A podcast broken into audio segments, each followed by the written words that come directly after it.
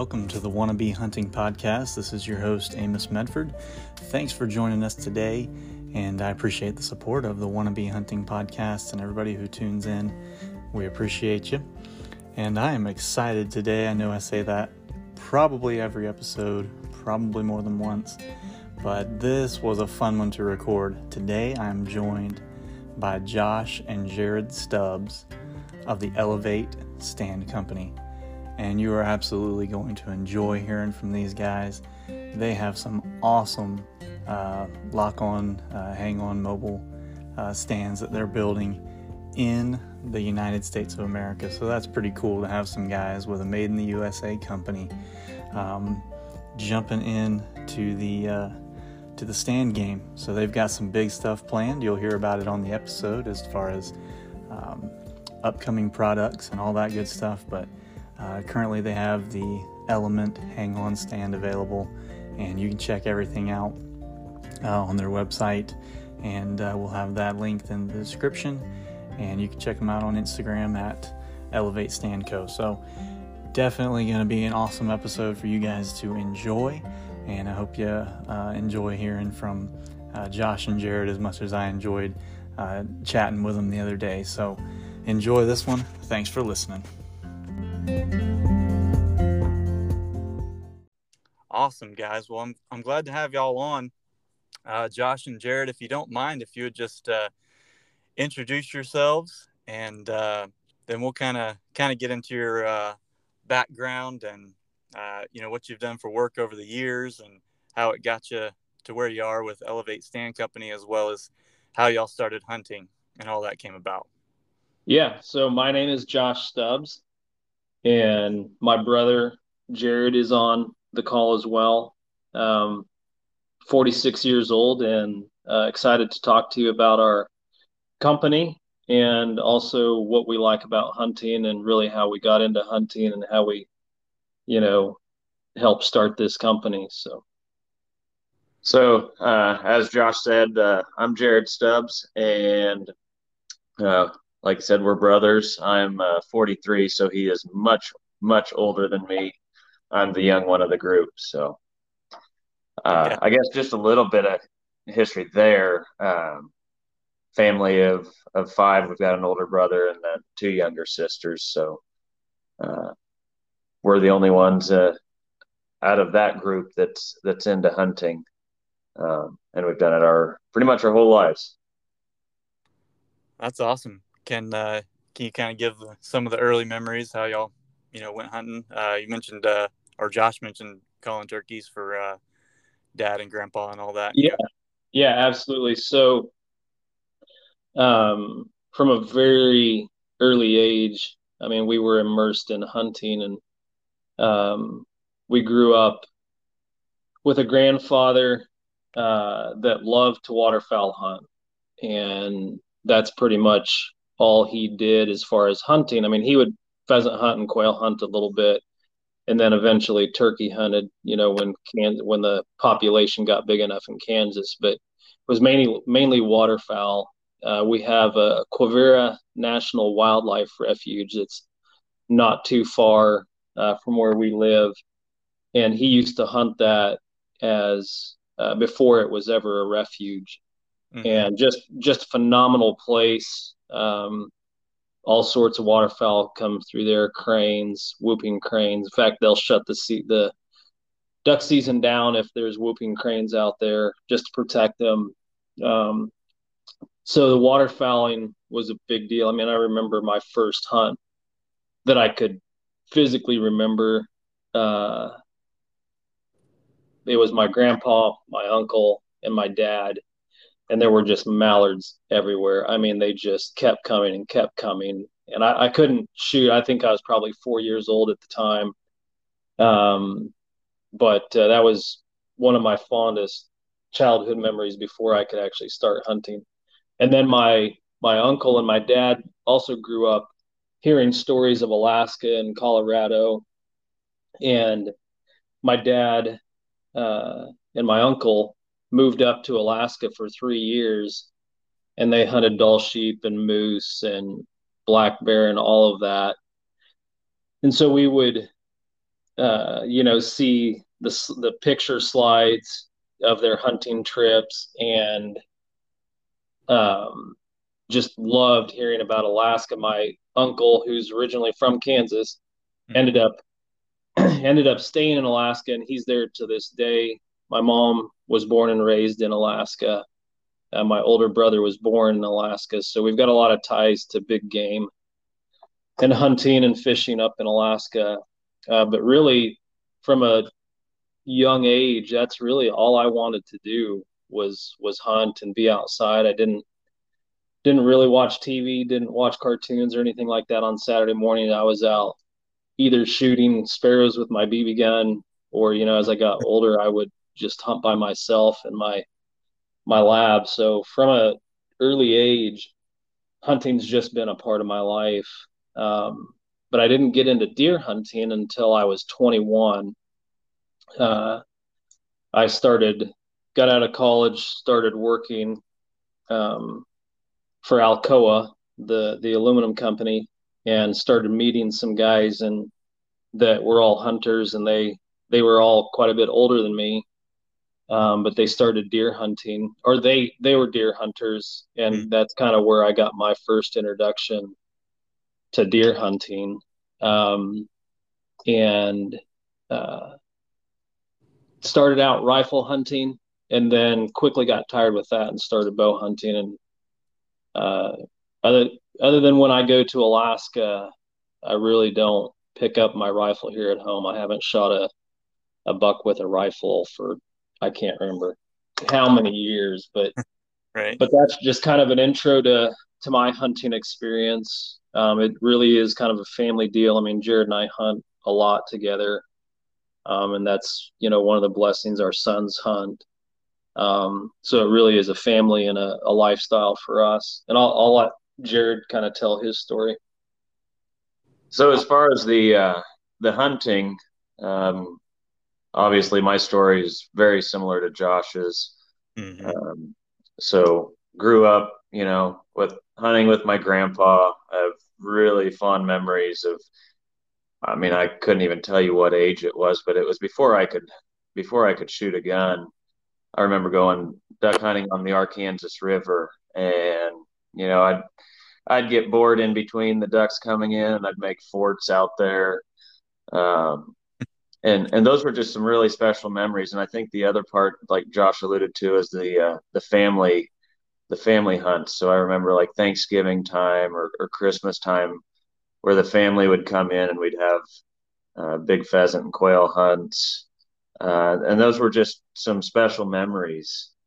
And and then similar to Josh, I, I got into the uh, the deer hunting at a at a later age, at least in regards to the other types of hunting. Um, one kind of funny memory is my first deer.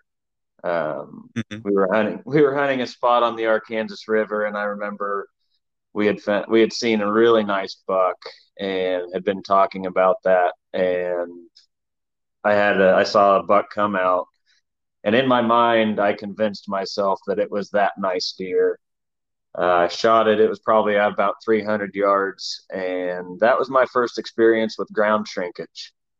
I remember walking up to that deer and thinking, "Boy, that doesn't look like the deer that I uh, that I thought it was."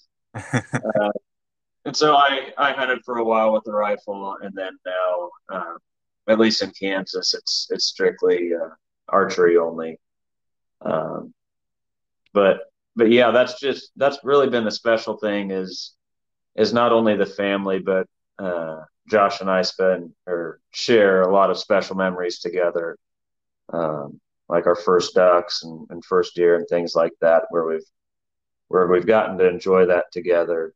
Um, so it's made for a for a special bond, and then now to to be able to have a tree stand company where we're able to work together with that as well. Yeah, that's really cool. I love the family aspect, and even though I didn't grow up hunting, um, you know, I have a, a daughter that's two and a half and a son that's nine months, and I I can't wait to take them and and all that good stuff. So that's pretty cool to hear and uh, you know, good good memories. You know, hunting with family. So that that's awesome. Yeah, absolutely.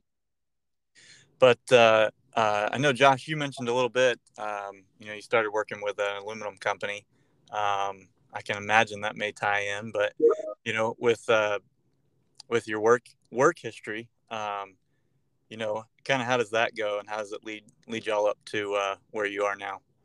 Yeah, so um, I went to Sterling College and played some baseball there, and uh, a company came into a a town nearby, um, and they were actively trying to recruit people, you know, to employ.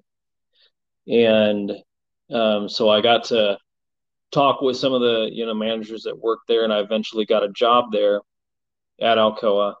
Mm-hmm. And I I just kind of started from the ground up. I mean, I was driving fork trucks, I was operating cranes, side bay loaders, and just worked my way up through the ranks uh, to where I was, you know, one of their building managers. They had they had two buildings there, uh, but I worked uh, with like Boeing and Cessna, Bombardier, Learjet um, throughout my career, and then you know got introduced to all the types of aluminums and why each aluminum is used for each application, and then um, had worked for ThyssenKrupp Aerospace uh, for another almost four years, and then had the opportunity to uh, run a company called Wifco Steel Products, and that's my main that's my main job. Mm-hmm. Uh, that's that's my day job is is running Wifco Steel Products, and um, we make walkways, stairways, big platforms, big structures. So you know we and we make thousands and thousands of parts. So we we know how to make things, and that's really my entire life. I've loved the production side of of business, just seeing things come together and seeing things made, and um, and Jarad and I had really always had wanted to be um, involved in some kind of a hunting or you know the, in the hunting industry right. whether it was stands or really anything and it's like we would come up with an idea and then like a year later you know it's like oh that idea is out on the market. Because obviously you know everyone's thinking of ways to improve improve hunting and make it easier or you know offering new product. Oh, yeah. Um, but uh, so that's you know kind of my background is is in aerospace and production. Uh, you know which really then led to elevate stand company. Um, and jarad has a fairly similar background a little bit different road uh, but uh, i'll let let him tell that. So yeah it's it's fairly similar. I worked at uh, alcoa aerospace as well. Started on the ground floor, kind of the same path, but then I, uh, Josh moved into more the production management side, and I moved into quality control, um, field service engineer side. Mm-hmm. And so I would, uh, I dealt with our quality specifications there on site, um, AS 9100, which is uh, the aerospace quality specification.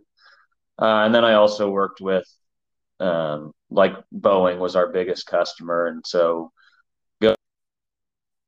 uh, vendors and going to Boeing as well, uh, even traveling to Japan to to one of their uh, one of their companies that did things for them, and so I was there for probably about 18 years, and then the opportunity uh, to come over to Wifco and work on quality specifications for them um, that came up in I believe it was 2016. So I've been there, been here since 2016. Mm-hmm. So that's kind of my background. Um, it was mainly aluminum, and then uh, lately it's been steel. Uh, but from a more from a quality aspect, I, I, did do a lot in the production side of things, but uh, but now it's it's mainly uh, the quality side. Gotcha.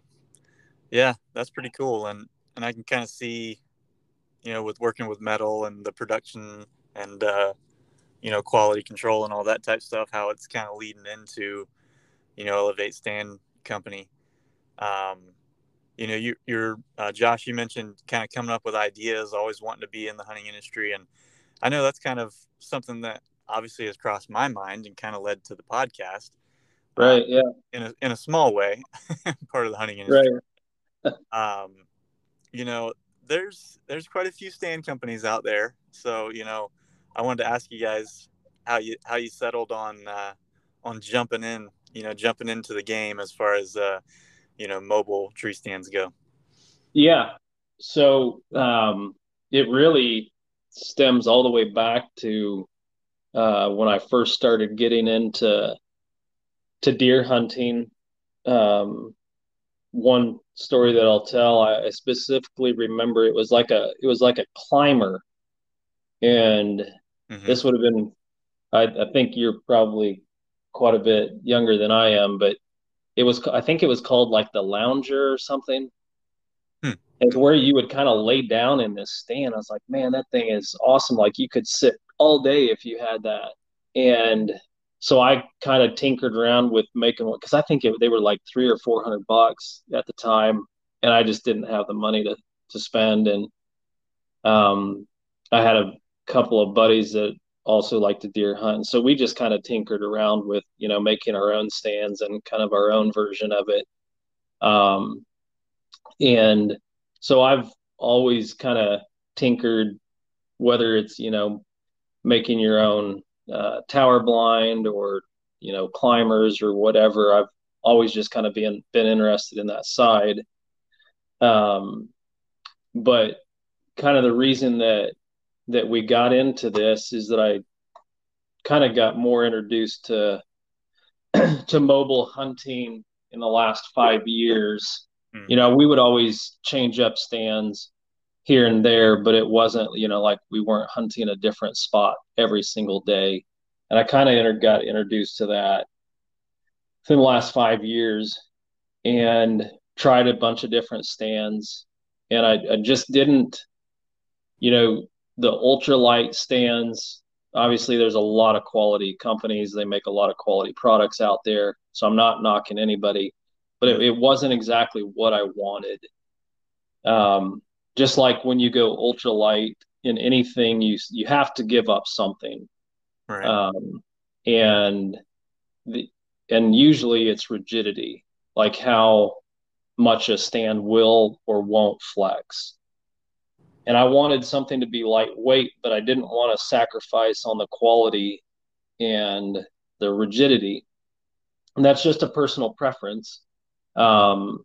And so we just kind of started uh, designing and trying different platforms and different uprights and posts and um, it took us a while to get to the one that we wanted uh, but we we thought that we could um, make an impart make an impact in the market you know if we could get our name out there and if people could actually you know get these stands in their hands. Um and so that's kind of really what what led to it. And the other part was covid hit and you couldn't get a tree stand.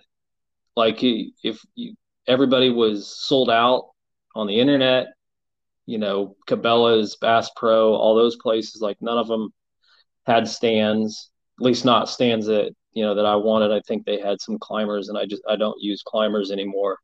Um, but that was the other thing was like you know if if we could team up with uh, some people and we can get a good design and we can uh, you know make these in the US and if we can kind of control the process then then I think we'll be successful. And that's that's really that ties into the the made in the USA is that I'm just tired of seeing, and especially hunting companies, uh, send all of their designs overseas to be made, and then they bring it back and sell it here in the U.S. It's like I want a company that maximizes the product that we sell made in the US.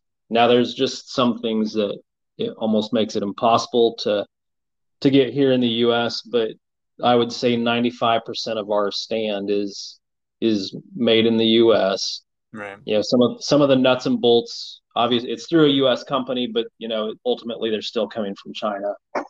Um, and that's really what we've just been trying what we have tried to avoid is we want to we want to make it in the US. We want it to be a US uh, company and to, you know to keep jobs here at home and my day job um, that's another significant push i mean i've been on phone calls with um, senators uh, we've had tours with them uh, here you know at our plant guys from the house of representatives uh, really trying to push this because it's it's not just about wanting our company to be successful. We want, you know, the United States to be successful and to to bring more jobs and and good paying jobs back into the U.S. So I know I kind of went on a long rant there, but that kind of gives you the backstory of why we wanted to start Elevate and you know why we went the route that we went with uh, the design and then really um, making it making all of our product in the U.S. Yeah, for sure. And uh, I appreciate it. I think it was it was spot on. And you know, in the electrical business, you know, I know how it is to try to find uh, conduit made in the U.S. Um, right. You know, to meet specs and stuff, and um, it's harder than you would think.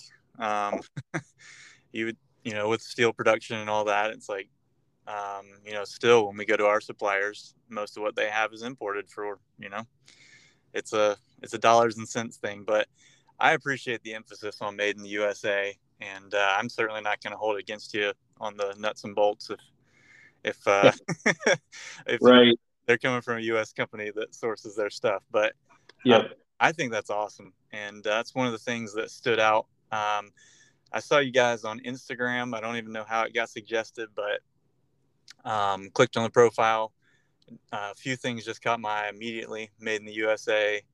Um, you know, some good clear images. You know, went to the website, and you know, the next thing that caught my eye was it was a cool looking stand. I mean, it just looks. Mm. Awesome. So I'm sure um, y'all appreciate that, but yeah, yeah. No, we obviously, obviously, you know, you want to hunt with cool things, and uh, I personally, I'm obviously I'm very biased, and Jarad's very biased, but we really like the way it looks. We really didn't. I haven't been able to find anything on the market, you know, that that looks like it. Obviously, you know, we wanted to stand out.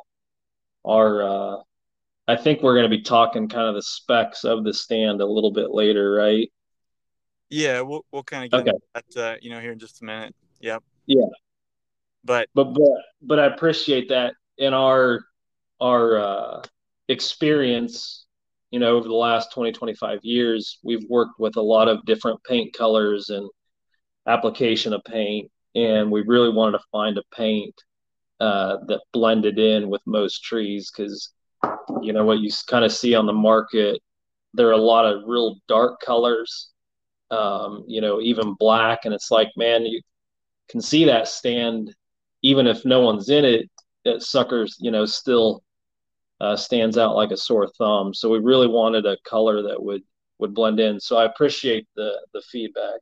Yeah, I thought the color looked great and the you know kind of the design to it looked cool. But and you know once I started reading, I was pretty amazed at the weight and especially the weight with the size of the platform. Um, right. You know, it looks like a good size platform, and the weight is really good. I did um, some some Google research, and I only found a couple stands that even exist that actually list their weight. Um, you know, lighter. Um, right. You know, so I don't know. So, somebody may may correct me, but just from what I found, uh, looking at all the usual places, um, you know, the weight as well as the size of the platform, the, you know, a big, uh, big plus. Yeah, and this is Jarad, and and that was one of the things as we were in the design of it. It was like, okay, well, we could, you know, maybe if we make this an inch shorter or two inches shorter on the platform, but then it got into, uh, you know, it's a fine line between lightweight and then having enough room. I know, you know, everybody's different. Some guys want the smallest platform, the lightest weight that they can go. Uh, I know for me, I like a, a little bit bigger platform. I like to be able to you know, step around on the stand or turn around without having to worry about uh, my foot coming off the stand or, or, slipping off. I like to be able to stand there with my feet on it. Um, and it just, it feels solid. It feels like you have enough space. Um, like I said, other people, they may want the smallest thing and lightest thing that they can find. But I think we tried to find a happy medium between, you know, as lightweight as possible, but still giving you plenty of space. Yeah. The, the, the other thing that I would add is is some of this came from our um, background uh, from hunting in the mountains and hunting in Alaska. Uh, we're big KUIU fans, and they're ultra lightweight. Mm-hmm. Um, and you know everything's listed in ounces or pounds, so you know how much. Because you know when you're flying the backcountry, you get like 55 pounds, and that includes all your gear and what's going on your back and all your food for the week. So you've got to count ounces. Um, but there are some downsides to some of their, you know, some of their stuff in in the mountaineering world. Ultralight stuff, well, it doesn't always hold up a long time, and um, so we wanted to find that balance of we want it to be lightweight, but we want it you know, to be able to hold a 300 pound person, and which is our weight capacity, mm-hmm. And knowing that we have to test it at 600 pounds. So if your weight capacity is 300, you have to test it at 600 pounds. Well, obviously, it, um, you know, you've you've got to have some engineering behind it, and then you've the the ribs uh, of the stand have to be you know strategically placed, and they have to be thick enough to withstand that. Um, so that's kind of where I mean we could have gone lighter, right. uh, but it just it felt like we would be sacrificing quality if if we did that. Yeah, yep, I totally get that. And um, you know, with that said, is there anything else uh, regarding um, you know specifications or uh, anything else that you want to go into? Uh, you know, for the, uh, the yeah. So I mean, one one other thing that I would say is that we would I would consider this a full size stand. So the the rough or not rough measurements, the exact measurements are 29 inches by 18 and three quarters of an inch. The seats 12 by 10 and a half. Mm-hmm. Um, and so that that's there's a lot of room on there uh, to move around, whether you want to stand all day or whether you want to sit. Um, and one other thing that I would add is ours is a two post system. So it's two pieces that are three eighths of an inch. Um, and they're held together by a couple brackets. And that's where you wrap your your loop on your around for your cam buckle. And so that also makes it a lot more rigid versus just a single post. Um, there might be some more you know, torquing or uh, flexing in a single post design. But um, I think we found a good design with it, the two post system, and it there's not much space in between, but there's you know just enough that that it adds a lot of rigidity uh, to the stand itself. Right. I mean that makes sense. You know, I mean, uh, for the most part, I'll take y'all's word for it on the engineering and stuff, but you know, you you can see how it makes sense that it would flex less with with two posts. Um, right. Yeah. Cool. And and my next question was kind of like uh, research and development, or you know, kind of what's coming as far as products.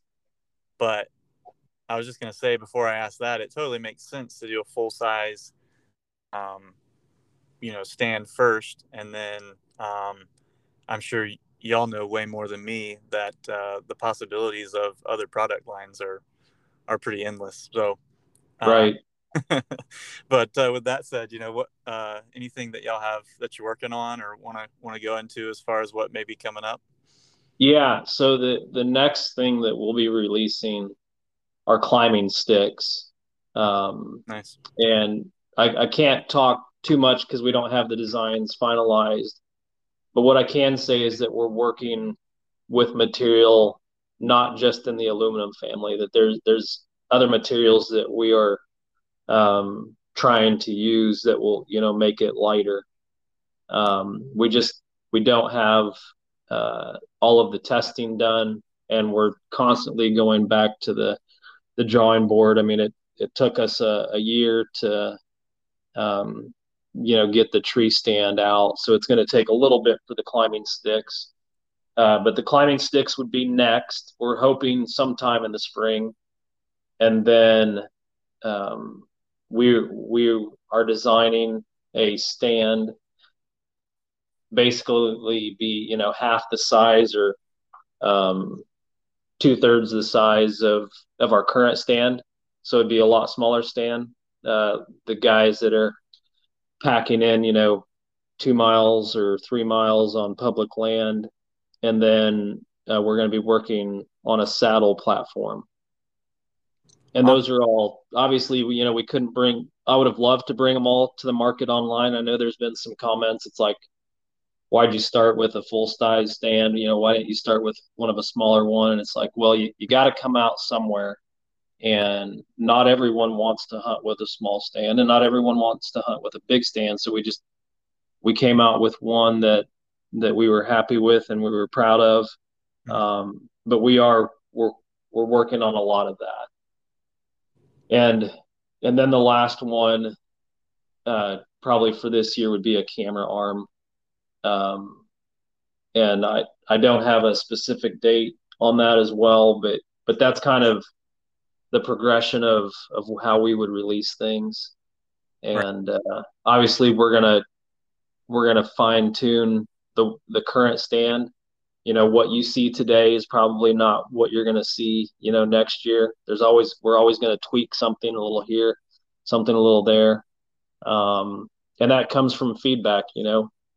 Uh, obviously a lot of people have a lot of different opinions and what they like and it's trying to take those opinions and those wants and needs and putting all of it into one stand. I mean you can't please everybody um, so you know, we're just obviously talking to a lot of different hunters and what they like and what they don't, and you know, coming since we control the production process, you know, we can, you know, we're not sending our design off to China and then it takes them six to eight months to fill the order and then coming back. And then by the time it comes back you know we already want a design change you know we we can do all of that right. uh, on on the fly. And that's you know the advantage that we have over some of the other companies out there. Yeah for sure. That's and i really i really do think that that's been an important part for us is that the design has been done in house the manufacturing is done in house so as we were looking at different designs, we could make changes pretty quickly. And we also, on the design side, got feedback or got help on the design part from people that that maybe never hunted mm-hmm. um, or have just a vague background in it. But that was nice to bring some new ideas and, and a fresh perspective to it. Um, but I think that's that's been one thing that's been really uh, maybe sets our sets us apart from some of the other companies is that we we do have all that control here. Yeah, I can see that as a big advantage, and uh, I think it's awesome. Um, we're going to kind of transition and talk a little bit about how your hunting season went and uh, some stuff like that. Is there anything else y'all want to add uh, specific to the stand or um, you know products?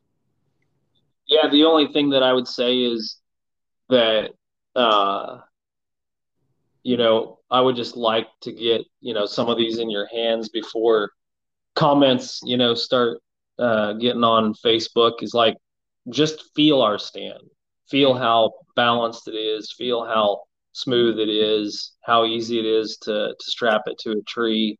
Uh, some of the comments that are coming out, it's like I know these people have never actually touched or felt it, so um, yeah. we are going to be, and we'll maybe talk about this a little bit more, but we are going to be at the Harrisburg, Pennsylvania show uh, here February 5th through the 13th. So if, if any of your fans are from the Pennsylvania area, uh, we we will be at that show where they can actually come and and sit in it and feel it and all that. So. Okay, cool. Yeah, there's a couple of guys that I talked to up in Pennsylvania. I may uh, send them a heads up. Yeah, absolutely. Yeah, for sure. That's awesome. Um, well, I'll let Jarad talk about his hunting season first. Yeah, go for it. Okay, so uh, basically, uh, mine is is whitetail um, mainly. Um, I really, I really don't do a whole lot of of whitetail hunting in in September. Um, I usually wait till kind of later October. Just the the some of the spots that I hunt, there's just not a lot of activity. I know some guys they may have a piece of property where they uh, they can kind of figure out the deer schedule and the, the spots that I have, I really just don't have that. So I, it's usually kind of mid to, to later October. I I start getting a lot more serious about it. Um, I'm doing the food plot prep work you know, before that. But when I really get serious on the hunting side is is typically mid to late October, uh, and then on into November. Um, so we obviously had some target bucks that we were we were looking for uh, a deer that last year um, after I shot my 2020 buck, a really large deer came out right after I had shot mine came in at like 19 yards. So he made it through the season, and so that was kind of our main target buck. But uh, I really wasn't getting too many pictures of him, and I wasn't seeing him. And then, uh, I believe it was, I believe the date was November 18th. Uh, my youngest is 14, and I was having to pick him up from school that day and so I wasn't going to go hunting. I had gotten a trail camera picture of a new buck that I hadn't seen yet.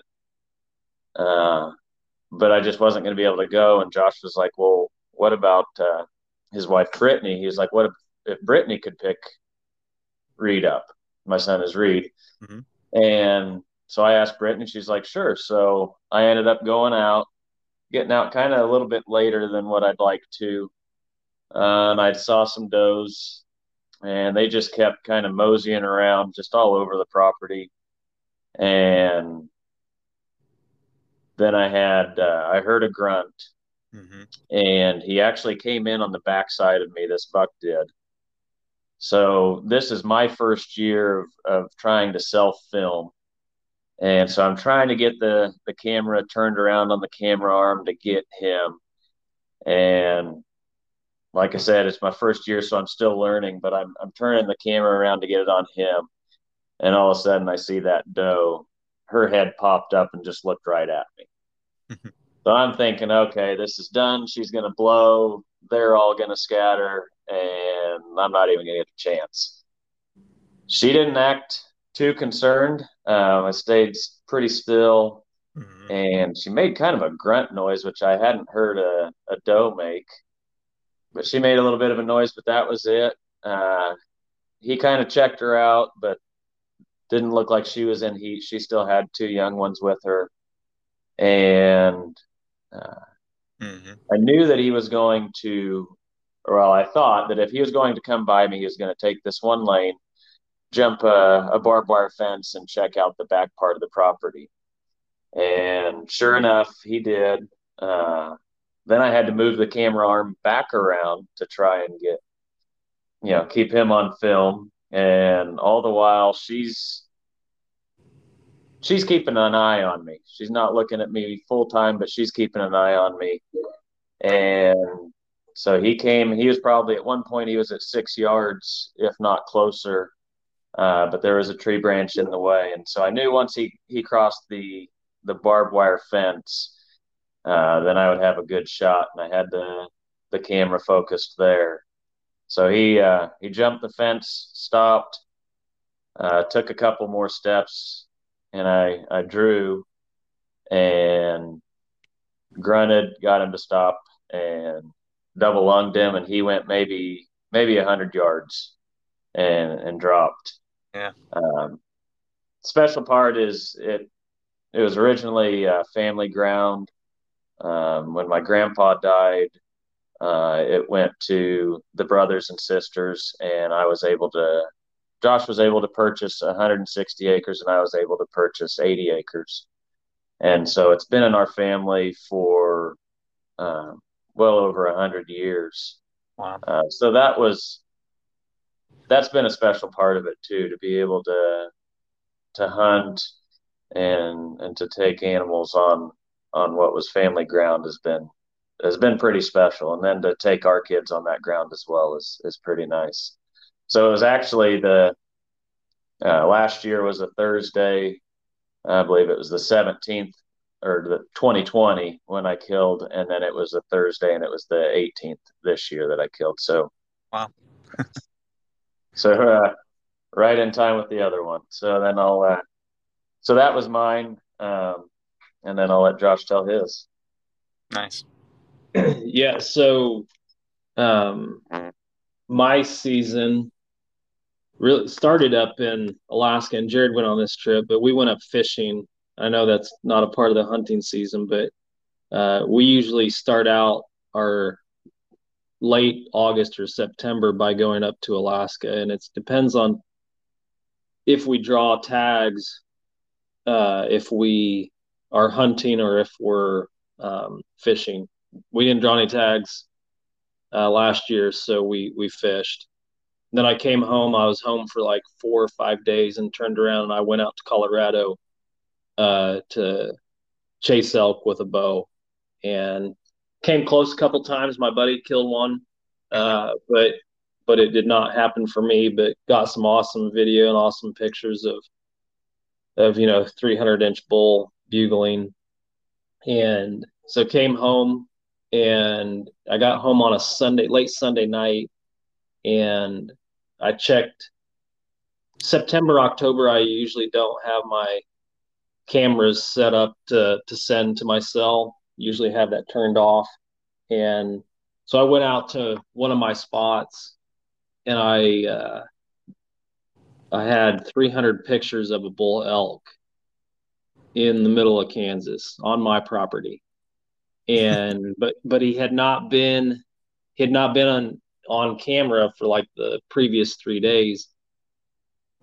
And so that night i went and got uh, an elk tag. You can get them over the counter in uh, i think there's three units in kansas and in like one and two you can get over the counter. And so that's what i did mm-hmm. all the while thinking there's no chance that i'll ever see this guy again i mean you know it was just a fluke deal yeah, pe- you know, people report elk in Kansas, but it's just not very often. There's a couple small herds here and there, but it's few and far in between. There is a like a herd of like 400 on Fort Riley. It's an army base, but it's once in a lifetime draw.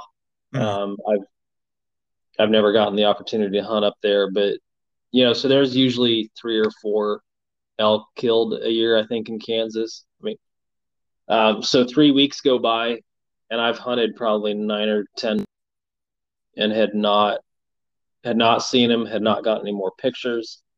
And the night of October fifth, I'm hunting, looking out in a soybean field, and I turn back around where the pond is, and he's 31 yards away uh, from me, drinking water from the pond. So I get my I self film everything, or at least try to, and so I get my camera centered on him, and he walks into 21 yards, and there's some like minerals and another a tub of water because we hadn't gotten a ton of rain uh, last fall, so I just waited because he was standing right at me, uh, like without a care in the world, and um, I finally had some small bucks coming into the pond, and I knew that at some point he was going to turn his shoulder and give me an opportunity. And so I was waiting for that. And he finally turned his his head and neck, and I uh, sent an arrow flying and went right through his heart. He went maybe 60 yards. Um, so that was obviously the highlight of my my season. Uh, I didn't I didn't kill a deer. Uh, I chased one specific buck and just could not get him killed. He spends spends most of his time uh, in dark. I mean, I saw him a couple times, and it was just just as the legal was, you know, it started, and I had him in at like five or six yards, but it was like five minutes after legal had ended, so mm. couldn't couldn't shoot him, but almost had him. Uh, but yeah, so I mean, had an awesome season. It was a long season. Spent I don't know how many sits. I had probably maybe 70 sits. I would maybe guess, maybe even more than that. I hunted a lot. Um, and uh, so didn't get didn't get the buck that I wanted, but still had an awesome time. And then went down to Oklahoma and chased some whitetails down there. And the um, outfitter they were mainly set up for rifle hunters, so I took a couple of my stands and uh, you know moved around. And I I had to come home early, so I didn't get to hunt the the full time. Um, but use my stand in in those situations uh, to you know kind of move around. And I saw way more deer uh, when I did that versus when I was you know sat in where the outfitter had had placed theirs. Um, and then we did. I know this isn't relate to to deer, uh, but we did go on a duck hunt down in South Texas nice. Uh, to get some full plumaged uh, ducks down there that usually you know they come through Kansas early. Um, so we had a good good good fun trip down there.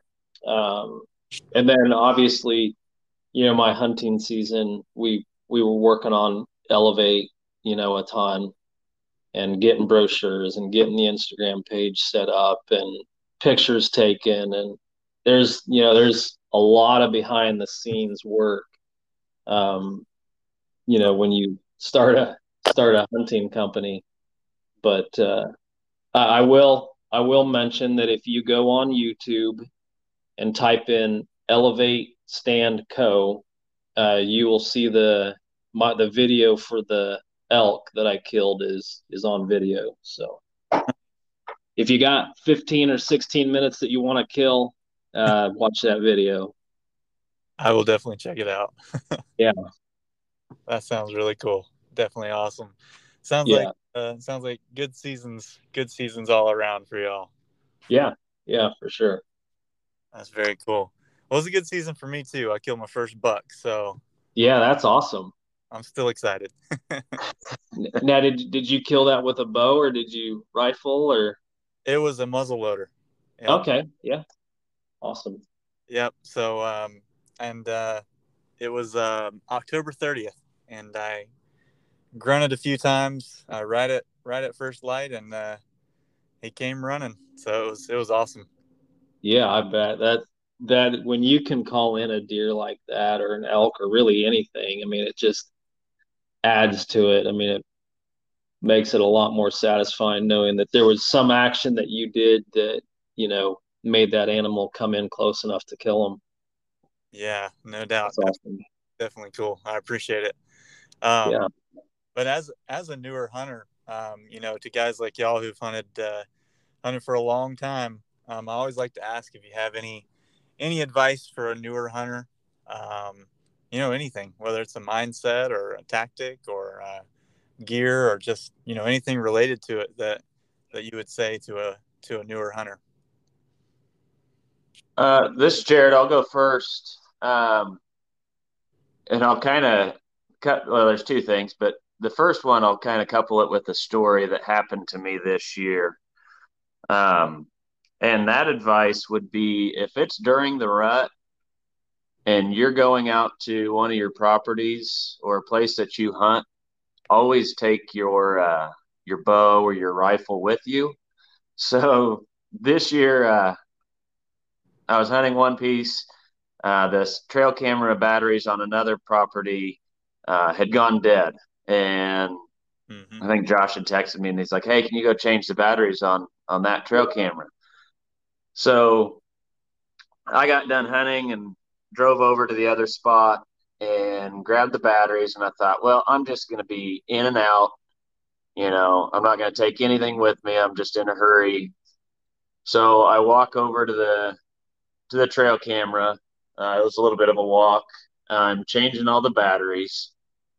I had just I was in the the process of locking back up the trail camera, and I hear a grunt, and I look up and I see movement. So I'm trying to. I didn't know which one it was. I'm trying to grab my cell phone out of my pocket. Thankfully, I had that with me, and mm-hmm. the trail camera's on this fallen log basically, and I'm standing behind that and here comes one of our bucks. It was a real wide 10 point. So I get my the video rolling on my on my cell phone and he notices me, but I'm holding I was really still and he knew something was going on, but I got probably four minutes of video with him. Uh, he, he moved around a little bit, but not that much. And then finally, after about four minutes, he walked off and it just it would have been a cool experience if I'd had my bow to shoot. I mean, yeah, just from that close. I mean, I think I could have thrown the arrow at him and hit him. Um, but uh, that's it was funny because I got done and Josh was like, "Why did you not take your bow with you during the rut?" Uh, so that was that would be one piece of advice. Yeah, I like um, yeah, and if you go on my Instagram page, I made a reel, a, a short reel out of it, uh, and you can see how close he is. Uh, but just to be that close at eye level, um, with a with a good sized buck was just, I mean, it was a it was a really cool experience. Uh, the other the other piece, and, and I don't claim to know more than anybody. I know there's a lot of guys that know that know more than me, and, and so I'll leave some of those other things to them. But for me, it's putting in the time. Uh, I don't remember where I heard it, but it's a saying that we use every year, and it's you can't kill them from the couch. Mm-hmm. And so we'll we spend a lot of time in the stand, um, as many times as we can, and it, it, becomes it becomes kind of a grind at times. You're you're uh, low on sleep. You know, it may be really cold and you're getting tired. Um, hard part, you know, spending time away from from your family, but that's that is one my one piece of advice uh, would be to to spend the time in the stand. Um, it just increases your opportunities so much more. Yeah. So I'll let, yeah, I'll let Josh take over from there. Yeah, my advice, especially for, you know, like the younger generation or somebody that's just getting into it, is to not focus so much on your gear. Everybody wants, you know, that Sitka duck coat. they want the, you know, KUIU backpack or KUIU clothes or coat or whatever. Um, is don't focus so much on your gear that you don't have, I mean, how many uh, ducks or doves or pheasants have been killed with a Remington 870. And back in the day, you could get one for like 180 bucks. Um, mm. You don't have to have the latest carbon bow to shoot deer. There's lots of $300 bows that will kill a deer. I mean, the, the first bow that I bought, it doesn't kill deer any deader than than the carbon one that I use. Now I like the carbon one, but right, you know, you can kill uh, animals with whatever. So that would be my my first bit of advice: is don't get so caught up in oh I've got to have this or I've got to have that. that it comes down to spending time in the field, whether it's scouting, whether it's putting in a food plot, or whether it's hiking, you know, two miles on that public piece of property looking for sign. There's nothing that can you can substitute for time in the field. Just absolutely nothing. Um, and also, you know, if you're on a limited schedule, be very uh, particular about the days that you hunt. You know, if it's super windy, well, maybe it's not. Maybe it's not the day to go. Um, but with that said, spend as much time as in the field as you can. If you're married, uh, don't neglect your wife. Don't neglect your children. But my point is, it, it just having the best gear will not make you a better hunter. Uh, it might help, but it's not going to make you a better hunter. That time in the field, time spent talking to, you know, older successful hunters, that's that's what's uh, that's what's going to make you successful in the field. So, and then not getting too caught up in I've got to kill 160 inch deer every year. Um, that can take away the fun out of it. I, I focus. I try personally. I try to fo- focus on older deer. I would rather shoot a eight and a half, nine and a half year old deer mm-hmm. um, than you know kill 160 inch. You know that's four years old. Um, let let those let those ones grow. Uh, you know, focus on the old ones, and you'll your structure of your deer herd will be you know a lot better off for it and then the last piece of advice is just have fun. I mean, I you know we we put so much pressure on ourselves, and a lot of it is that the Instagram culture. Um, that you know we're we're checking out what everyone else is doing. I would just say, man, stay away from that. Hunting is fun.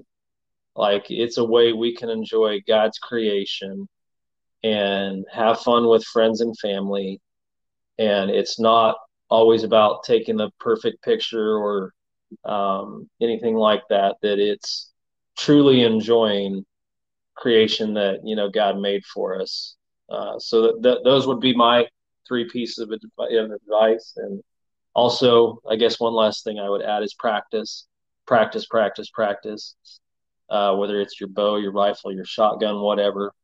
Um, if you're not ready to take that shot, if you haven't thought through your head how you would draw on a deer uh, in that situation, it's going to be a lot harder. So just practice, practice, practice. So, yeah. And I'd like to, to go back to kind of what Josh said, you know, as far as the gear, I don't want people to misunderstand and think, you know, oh, well, you guys are selling a, a deer stand that's $459, but then you're telling me don't worry about gear. Yeah. And I, I, I just kind of want to emphasize that that's that's more advice for the new hunter that's getting into it. We started with, I mean, the equipment that we used when we started was not top of the line. It was hand me down stuff. It was stuff that didn't fit.